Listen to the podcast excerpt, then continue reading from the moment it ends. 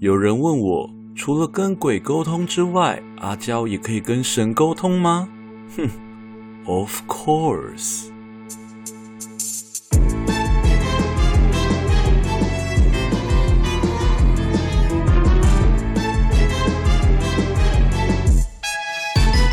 欢迎收听《鬼岛电波》，我是阿娇。今天呢，要继续跟着阿娇我来一起超自然震动，好兴奋！那我们这一集要讲的是什么呢？要讲的主题就是，哇哦，神灵也能 DIY。哎，这边先跟大家讲哦，不要听到标题有 DIY 就很兴奋，不是那些腥膻色的内容，好不好？鬼岛电波呢是一个合家收听的优质 Podcast 节目，OK？好的，那我们今天要讲的就是神灵的起源。嗯，要讲造神吗？那新闻媒体不是很擅长吗？No No No，我们要说的不是这种造神，我们要讲的是会在教堂啊、神殿啊、寺庙啊、神社啊等等看到的神灵。那今天就跟着阿娇我一起来好好的了解神灵这个概念吧。有听过《鬼岛电波》第二集《鬼从哪里来》的朋友们，应该都知道，只有生物死亡之后才有机会变成鬼。如果现在正在收听的你还没有听过那一集，可以赶快点来听，因为真的很好听。如果曾经听过前几集的听众朋友们，应该都会知道阿娇我拥有灵异体质这件事情。神灵、佛、真神、主。菩萨等等正向的灵体，和鬼魂、恶魔、恶灵等负面的灵体是两个极端。除了鬼魂、恶灵等等负面的灵体外，像神佛这个样子的正能量灵体，我也是可以感觉得到，也看得到的哦。所以后，只要阿娇我去寺庙里面或者是教堂里面，我就会知道神明在不在家，或者是看到某些鸡同起乩，也会知道神灵到底有没有进入鸡身体内。哈，因此常常看到有人去拜拜啊，或者是祈祷，哎，结果神明不在家，整个拜心酸，或者是鸡同假上身，开始了一段浮夸的行为艺术，我就会觉得很有趣。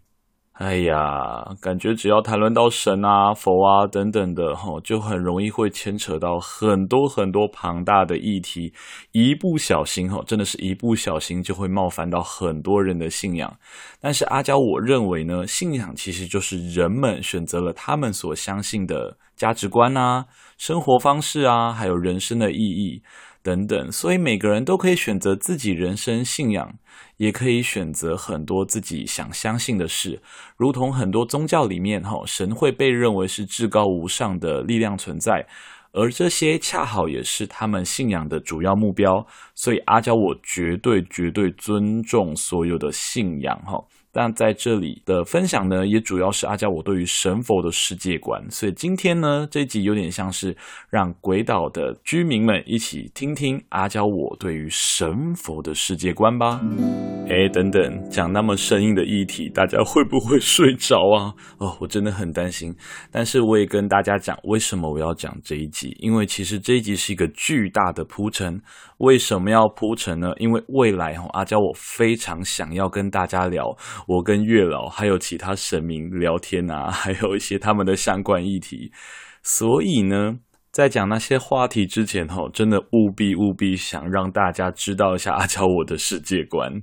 其实我也不是天生就能跟神灵沟通。但是我看得到他们，而在今年累月的练习中，终于在近年内慢慢的跟某些神明变得越来越熟，然后也开始能够沟通了。所以有和某一些庙宇的神明啊，哎，关系变得还不错。所以如果想知道月老怎么处理信众的姻缘，想知道关圣帝君怎么给你事业上指点迷津，想听神明的个性和言论，哎。是不是听到姻缘事业，你的兴趣就来了？那就务必要先听这集，好不好？耶、好啦，我知道科普知识方面通常都比较难，但是阿娇我会尽量讲得活泼有趣一点，我尽力。首先，我们要说的是，神在宗教和哲学的领域中是有不同的意义的哦。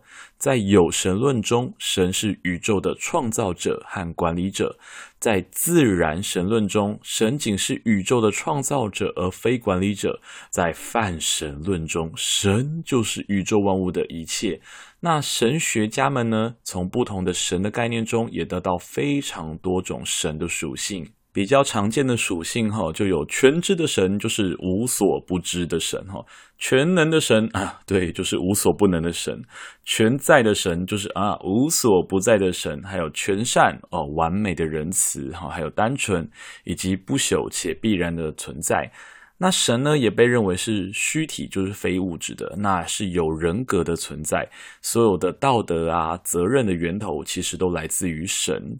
所以简单来说，在大众的理解中，神就是能力比较强且正向的灵体。那这些灵体呢，可能会因为性格，例如说他比较直接、比较和善、比较温柔，或者是他的需求哦，他是需要贡品的、需要祭拜的、需要祈祷的，透过这样子的方式来跟人产生互动。所以不论是指点人们，或是回应我们的请求，甚至是帮助人们，这些都是神跟人之间的互动。那么神到底是怎么产生的呢？以下呢，就是阿娇我经年累月观察的观点和跟其他同行讨论之后的结论。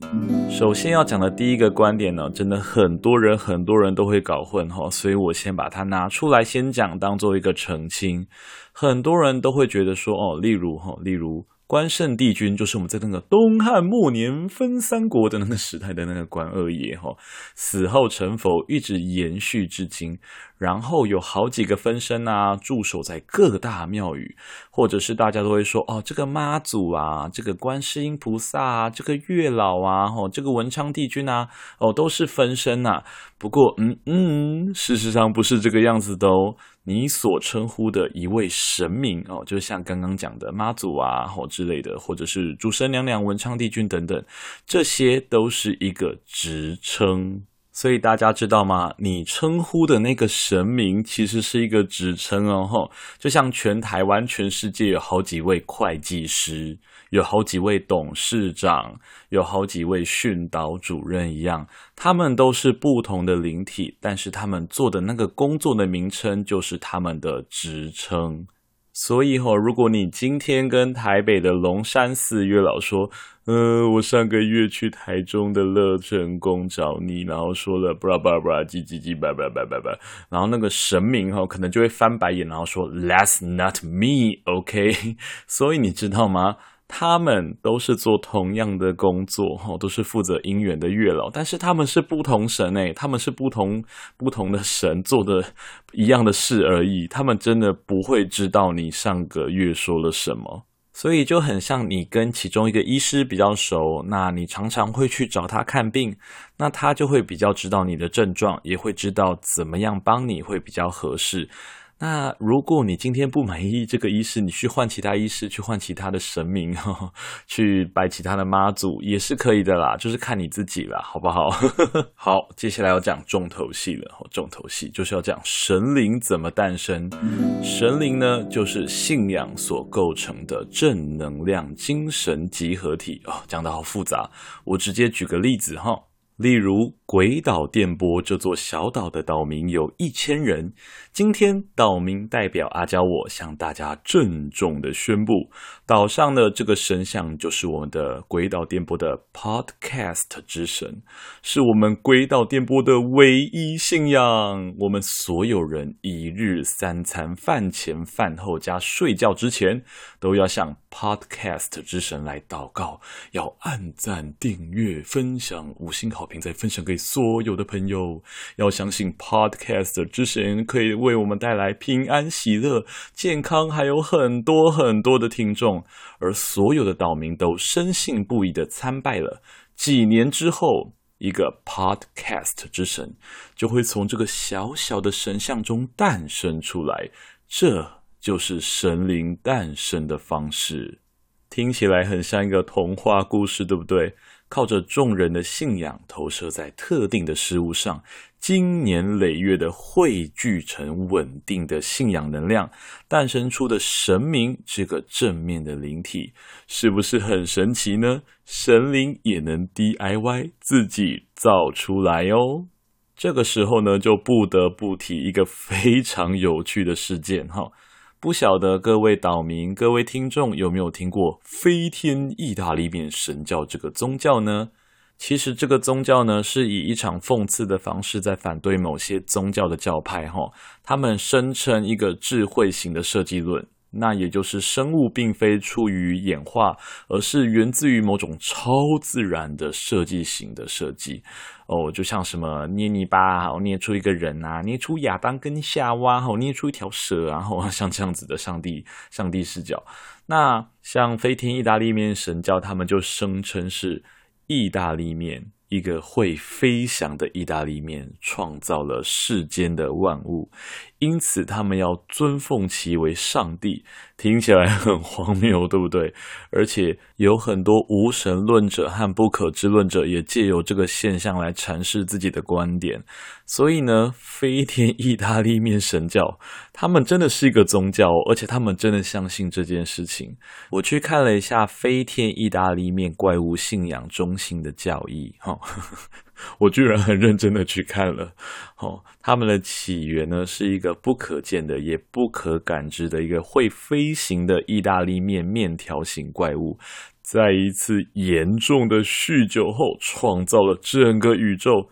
据推测，正是酒精中毒导致了飞天意大利面条怪物，创造了地球充满了各种的瑕疵，是不是强到爆，超强的？而且他们还有自己的理论哦，吼，他们都说所有支持演化论的证据都是面条怪所布置的。他们通过让事件变得更显得古老来测试教徒的虔诚。所以，当有一些科学家想要采用放射性测年测年代法这种科学的方法，以试图确定事物的年龄的时候，飞天意大利面怪物会通过它面条般神圣的附肢来改变测。量结果，以使结果变得更古老，好像有依据一样，是不是超强？而且哦，这个宗教表示，人死后哦，一样会有到天堂或者是地狱哦。他们的教义里面的天堂是一座会喷发啤酒的火山和一座脱衣舞场。那他们的地狱跟天堂很像哈。他们的地狱跟天堂不同的地方，就是他们的地狱吼，他们的火山喷出了去的是。过期的啤酒，还有马的尿。那地狱里面的脱衣舞者都是患有性病的，是不是很好笑？诶、超好笑的。好了，我跟你讲吼。就是有关于飞天意大利面神教的内容，就讲到这里。因为我想说的事情是，我有一个朋友，他也是一位灵异体质的朋友，哦，他好像真的在国外有看到飞天意大利面神在信众的信仰中这样子被制造出来，所以真的是这样子造神诶，是不是很厉害？就是你想，一群人真的相信有飞天意大利面之神，这个神就被造出来了。所以这个世界上是真的有飞天意大利面神的哦，你各位，嗯，好像我的论点再搭配上刚刚的飞天意大利面神教，好像有点站不住。没关系哈，我在这边再举另一个例子哈，一个自然界中会出现的例子，在一片森林中有一座湖泊，这座湖泊是这个区域中唯一的水源。这座湖的旁边有一群鹿，这群鹿啊，世世代代，everybody 哥哥看妹妹，阿桑看阿贝，都会来这里饮用湖水，而且他们都很感谢这座湖泊，他们认为是这座湖的水源赐予了他们的生命。几年之后，这座湖泊就有很大很大的可能诞生出一位湖中女神，然后在。A few moments later，一位樵夫的斧头不小心掉进湖水里，这时候湖中女神就会啊，算了，呵呵，离题了，离题的太严重了。总之呢，自然界中也会出现神灵。相反的，我们例如说，原野中的生物常常被猎杀，久而久之，这片原野也有可能会因为充斥着杀戮和恐惧等等的负能量情绪，因此诞生出对于死亡所恐惧的恶灵。没错。长期的正能量的信仰累积，能够创造神灵；而长期的负能量的情绪和信仰，也有可能会产生出恶灵或者是恶魔。至于神灵有诞生，会不会也有消失呢？答案是会的，会有消失。神灵是人类的信仰衍生物，因此需要持续有人命的信仰来维持它的能量。人们提供信仰的精神能量，而神灵提供人们引导与帮助，是一个非常正相关的互动。也就是说，香火鼎盛的庙宇，或者是比较多人礼拜的教堂，神灵的能量一定会越来越大。太少人供给信仰，或者是没有人参拜，他们也有可能会因为能量不足而渐渐的衰败与消失。那接下来讲讲信仰的标志物，例如主耶稣像、十字架、佛像、神像、神牌、旗帜等等，它们都是一个利于神灵诞生与成长的载体。你可以想象，它们是一个培养皿，在某些神职人员或者是专家在使用开光仪式之后，培养皿呢会有一层舒服的基底。更利于神明的诞生与成长，但若是在经过了开光仪式，却没有如期的参拜，人民并没有如期的供予他们的信仰，这个时候，这个培养皿就很容易会进驻一些恶魔、鬼魂、灵魂、恶灵等等的灵体，这个时候你在参拜和祈求的就不是神喽。而且在这个时候，你所通过祈求所得到的东西，就会付出应有的代价。对，是代价。有些阴庙也是相同的道理。你可以把阴庙想成是当地的地下钱庄交易所，把阳庙想成是有口碑的银行。所以，如果有太久没有经过参拜的神像或佛像，千万不要直接继续拜，应该要交给专业人士来处理哦。接下来说说神灵的个性，为什么神灵会有个性呢？通常啊，神灵的个性都和参拜他的信徒有非常大的关系，真的非常大。例如，鬼岛电波的 Podcast 之神的信徒呢，都是一群像阿娇一样温文儒雅的性格，讲到自己都会笑。那这样子的 Podcast 之神也会比较温文儒雅哦。那如果嗯，你看霞海城隍庙的月老讲话比较直接，很爱呛人，嗯，大家应该就知道他们的信众通常都是怎么样的人哦，我要小心讲话。那一神论的信仰场所呢，通常都只会有一位神灵，但是像佛教、道教等等，很多时候都是一间很大的庙，里面有很多很多神明。这种状况，大家其实可以想象后，他们是一间公司，里面有很多很多不同的部门跟职位。举个例子好了，例如说。万华龙山寺的主神是观世音菩萨，那观世音菩萨就是这间公司的大老板、大 boss，那他是智慧与慈悲的化身，吼，这就是他们这间公司的风格，吼。那里面有其他的神啊，例如说华佗仙师啊、注生娘娘啊、妈祖啊、月老啊、文昌帝君等等，他们就是负责各个不同的项目。而我们这个庙宇的行事作风，吼，也会跟他的主神有非常大的关系。所以你看哦，这座主神是观世音菩萨，吼，他们其他神通常也会比较有慈悲心一点点，就是会比较温柔一点点啦。那就像绝对正义与公正无私的行天宫，他们的主神是关圣帝君，就是关二爷。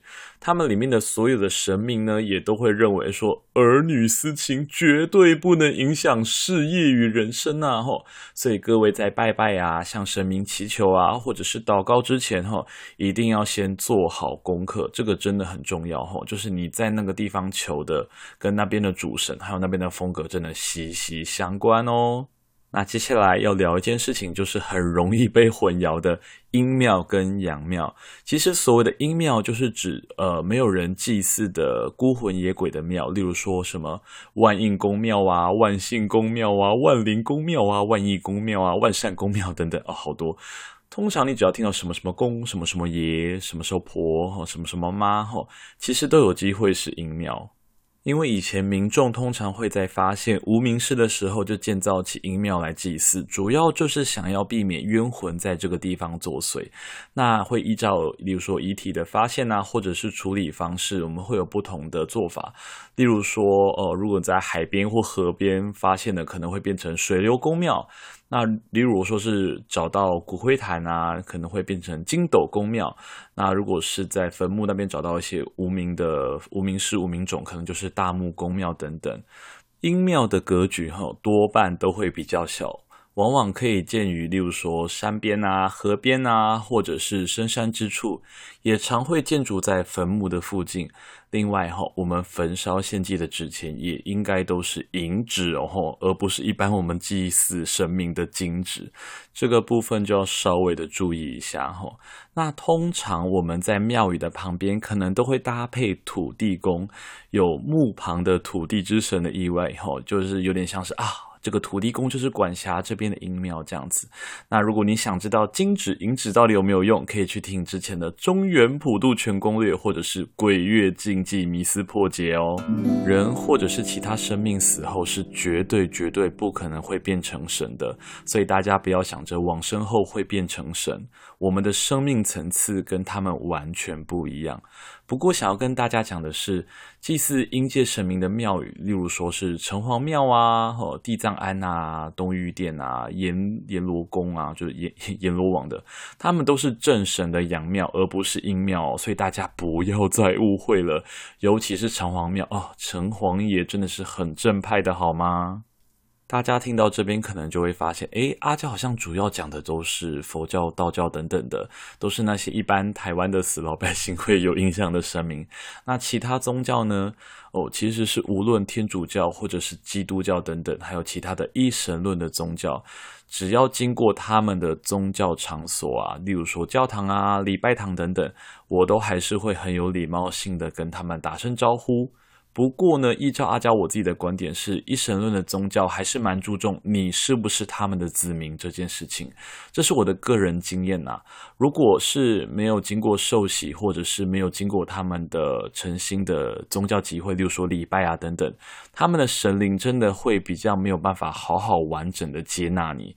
嗯，感觉很像会员制，对不对？不过我觉得这样子也是蛮好的，因为像是道教的庙宇就是以量制胜呐，吼，那会员制就有一种哦一对一听你好好讲话的感觉。那总而言之呢，只要是信仰的神灵，通常都是正向且正面的。我们会用信仰滋长，让神灵获得能量。他们呢会在使用神灵的力量帮助信众，这个真的是一个很棒的正回馈，吼。人的信仰可以获得，可以被塑造，也可以被抛弃。虽然有不少的宗教对于信徒的去留，可能有一点严格的限制，但人呢，真的都是有选择宗教和不选择信仰的自由跟权利。不知道今天透过这样子的一个节目的形式。各位鬼岛听众的居民们，还有岛民们跟听众们，到底对神灵有没有更进一步的认识呢？如果各位听众吼，还有各位岛民，对于神灵的相关问题想问，还是很欢迎留言给我，我会亲自为大家解答。耶、讲完这集之后，未来就可以跟大家好好分享阿娇我跟神明对话的各种大大小小有趣的故事了。也希望大家不要错过。鬼岛电波未来的每一集节目哦。最后，如果你喜欢这个节目，务必分享、订阅、按赞、留言跟喜欢，让更多人成为鬼岛的子民。五星好评，拜托大家，拜拜。